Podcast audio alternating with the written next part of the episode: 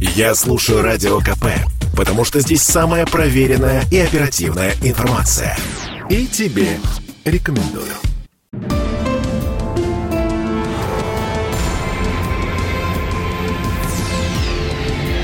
Авиакатастрофы.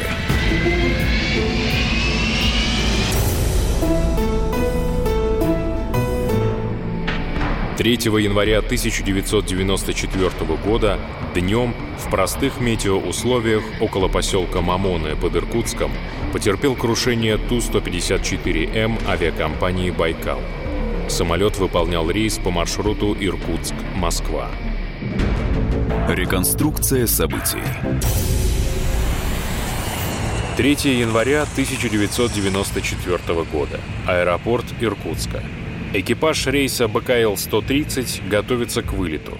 Сегодня самолетом управляет Геннадий Падуков, имеющий более 16 тысяч часов налета. Опыт второго пилота не менее солидный, свыше 14 тысяч часов. Также в экипаже присутствует штурман и проверяющий. Техническое состояние лайнера контролирует опытнейший бортинженер Илья Карпов. Именно он в 11.35 приступает к запуску двигателей, но те никак не хотят запускаться. Требуется 8 попыток, 5 из которых оказываются безуспешными. Экипаж дважды отмечает самопроизвольную раскрутку турбокомпрессора второго двигателя. Эта неисправность трудно объяснима, но она исчезает после запуска второго двигателя. Пилоты продолжают подготовку к полету, но это был первый звонок. Значит, внимание, экипаж. 10600 до Домодедово, запасной Нижний Новгород. Москва запасным не обеспечивает ни Внуково, ни Шереметьево. Двигатели запущены. Включаем генераторы. Земля, я 85 656, конец связи. На воздушный контроль. До свидания. Счастливо. Передай инженеру, который двигатель готовил, что очень плохо подготовлены двигатели, не запускаются. 20 минут три двигателя запускали. Через полторы минуты после запуска двигателей загорается красная лампа «Опасные обороты стартера второго двигателя». Загорелась это и не отключается и не гаснет. Что? Опасные обороты. Кнопку нажимаешь и не гаснет. Ну что, горит она, стартер? Ничего, прогреется, погаснет. Стартер у тебя выключен? Выключен. 656 к взлету готов. Взлет разрешаю. 656 взлет. Ни командир, ни бортинженер не считает ситуацию опасной. В руководстве полетной эксплуатации нет прямого запрета на взлет с горящей лампой опасные обороты стартера. Следует отметить, что предыдущие многократные неудачные попытки запуска двигателей повлияли на состояние членов экипажа, изменив его эмоциональный настрой. Наконец-то, запустив двигатели, экипаж уже неуклонно шел к своей цели — взлету. Любое возникшее препятствие в этих условиях было парировано. Экипаж боится вообще не улететь и принимает решение на взлет. Пилоты недооценивают опасность срабатывания сигнализации, но стартер неисправен, он не отключается после запуска двигателей. Эксперимент показал, что и другие экипажи Ту-154 производили взлет с работающей сигнализацией опасные обороты стартера. Эта лампочка не отнесена к категории аварийных сигналов, требующих немедленных действий. Борт-инженер этого рейса и другие борт-инженеры авиакомпании «Байкал» имели устойчиво ошибочное представление о работе стартера. Они считали, что его раскрутка после запуска двигателей невозможна. Но в конструкцию самолета были внесены изменения, о которых инженерный состав не знал. Будучи уверенным, что стартер после запуска не может работать в принципе, экипаж посчитал срабатывание данной сигнализации ложным. Но на самом деле он работал. Пилоты принимают решение на взлет. Через 3 минуты 45 секунд после отрыва от полосы стартер, о котором предупреждала лампочка, разрушается. Во втором двигателе начинается пожар, который перекидывается и на ВСУ, вспомогательную силовую установку. Надрывно гудит сирена. Борт-инженер Илья Карпов выключает второй двигатель. Действовать согласно руководству. Подожди, спокойно, Илья, а? Спокойно. Второй двигатель горит почему-то. ВСУ горит? Коси! Включил все три очереди. Горит? На самом деле горит? Горит табло «Пожар». Илья Петрович, доложи обстановку. Так, загорелось табло «Пожар» в мотогондоле номер два. Второй двигатель выключил. Пожар продолжает гореть? Пожар продолжает гореть. Все правильно делал? Все правильно. Илья, сирену выключи! Экипаж применяет все три очереди пожаротушения, но безрезультатно. Командир решает садиться на аэродром с курсом взлета и начинает строить заход. Иркутск, подход 85656. Пожар. Пожар в двигателе номер два. Правым разворотом захожу на посадку. Курс обратный посадочный берем. 656 понял. Давление 725 миллиметров. Заход разрешаю. Снижайтесь до 904 Давление 725 установить. 656 пожар какого двигателя? Пожар второго двигателя.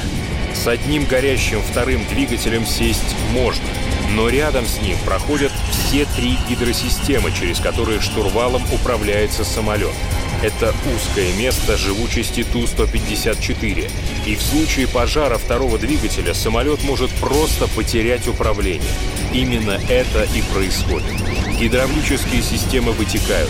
Экипаж использует все возможности по поддержанию в них давления, но безрезультатно. Давление в первой гидросистеме падает. Давление упало в первой гидросистеме. Выпускаем шасси. 656 принял. Шасси не выпускается. Да не выпускается же! От второй гидросистемы давай! Да нет уже, давления нет. У нас упало давление во всех гидросистемах. Ребята, не управляется! Самолет не управляется! Ниже глиссада идете. Работайте с посадкой. Неуправляемый лайнер на скорости 510 км в час и небольшим правым креном врезается в молочную ферму в селе Мамоны в 15 километрах от аэропорта. Ферма разрушается, под ее обломками погибает один человек, другой получает ранение. Все 125 человек, находившиеся на борту, погибли. Полет продолжался 9 минут. Согласно результатам расследования, действия экипажа по локализации пожара и возврату на аэродром были своевременными и безошибочными. После возникновения в полете пожара экипаж проявил высокий уровень волевых и профессиональных качеств. Его действия полностью соответствовали ситуации, предотвратить развитие которой в полете он не мог. Из воспоминаний известного командира Ту-154 Василия Ершова. Высота была 2100. Справа внизу чуть позади полоса. Опытнейший летчик продолжил набор до 2800 и ушел от нее на 24 километра, ведя беседу с Ильей, который себе разряжал и разряжал все три очереди противопожарной системы. Да еще сработала сигнализация пожара в отсеке ВСУ. Поговорить, конечно, было о чем. Безупречный экипаж тем временем все набирал высоту, уходя все дальше от спасительной полосы. Потом дошло, что уже тушить нечем, и сейчас сгорим. Тогда только старый командир доложил земле о пожаре и решении заходить правым доворотом на полосу. И тут же рявкнулась первая гидросистема и стало падать давление в двух других – вот мы не привыкли доверять сигнализации. Сколько было ложных срабатываний. Вот и они, наверное, думали, думали, когда тут прыгать надо. Если при пожаре рядом с полосой ты ведешь дебаты, да еще и набираешь высоту, ой, я глубоко сомневаюсь в твоей профессиональной состоятельности. Александр Бабаев, командир Ту-154. Меня удивляет фраза, что экипаж не знал, что стартер работает, что он не отключился. Борт-инженер мог не знать в силу своей недостаточной подготовки, но Гена вряд ли. Тут злую шутку сыграла система сигнализации, которая на Ту-154 постоянно подкидывала разного рода отказы, которые по сути своей были ложными, просто горящей лампочкой. Надо было задерживать рейс, проверять. Но нет, летим. Действия экипажа, согласно руководству полетной эксплуатации, были правильными. Но есть и другая сторона. Девять лет тому назад упал с пожаром двигателя Виктор Семенович Фальков. Ситуация была разжевана до градуса. Стало понятно, что работать гидросистемам до отказа 4 минуты. И ведь ситуация Падукова была точно такая же. Решение в такой ситуации уже было, и многие экипажи на тренажерах его отрабатывали. Выпуск шасси, энергичное снижение в траверс ближнего, закрылки, разворот и все, посадка. И некоторые могли это сделать за 3 минуты. У Падукова вместо энергичных действий были одни вопросы. Что да как, да где горит, а не ложное ли срабатывание? В итоге ушли за рамки времени возможного возврата. Я не уверен, что сам в той ситуации смог бы сесть, но попытался бы все сделать именно так.